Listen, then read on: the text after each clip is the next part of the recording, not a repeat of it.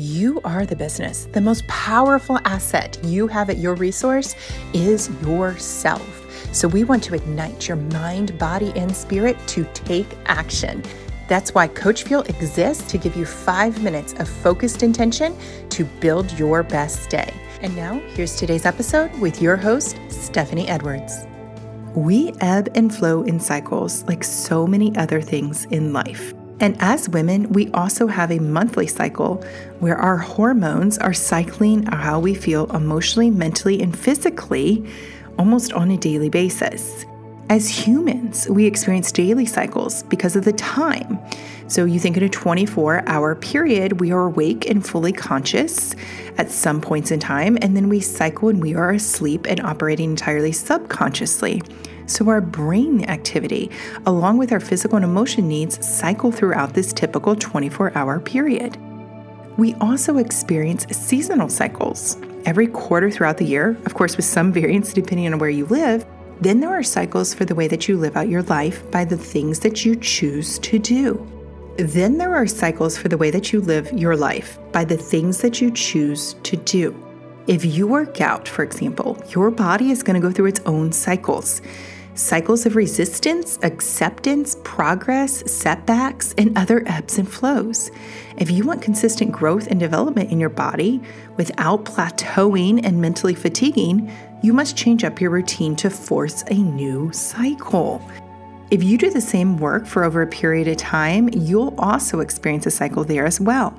You'll go through the process of adapting and learning new things, developing as a person in that role, becoming an expert over time, the more you do it, to progressively plateauing in the routine and tasks, to even burning out and desiring something new unless you change things up. Why? Because we're not machines. We are human beings with a diverse array of emotions.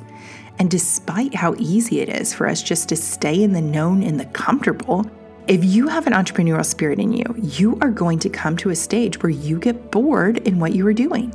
You're going to seek out change. You are willing to risk the comfort and the security of the known in order to try something new, just so that you can feel yourself in a different way, a way you have been out of touch with for far too long. You're seeking the challenge, you're seeking the growth, you're seeking something new that doesn't feel so boring and familiar.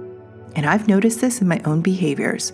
I've noticed it in how I operate with my family life, workout routines, interests and hobbies, business building, work life, etc. I cycle in interest levels, my passions, my commitment, my follow through, my action taking, and more. All of these areas. And the same could be definitely true for you. Today, I'm giving you this message because it became so clear to me that I'm falling into a rut with my workout routine a workout routine that nine months ago was completely brand new to me. It had me fired up. I was so excited six days a week to go down to the facility, go do this workout, go experience it. It felt invigorating. That's like the best way for me to experience a workout. And I was so pumped up because I'd never felt and worked out with such consistency in this way. It was fresh, it was new, it was different, and it was challenging. But now, after doing it for so long over all this period of time, it's become routine. And routine for me often leads to feeling bored. And because I don't like boredom, I like to shake things up. So I'm just not feeling the challenge here anymore. And for my personality, that I need that challenge to hold my interest. And so that's why I was thinking about going in to work out today. I was like, I'm just going through the motions. I need something else. And now I've got to figure out what that something else is. This is why, if you are somebody who's interested in personal growth and development, you need to build in cycle challenges to urge you to shake things up.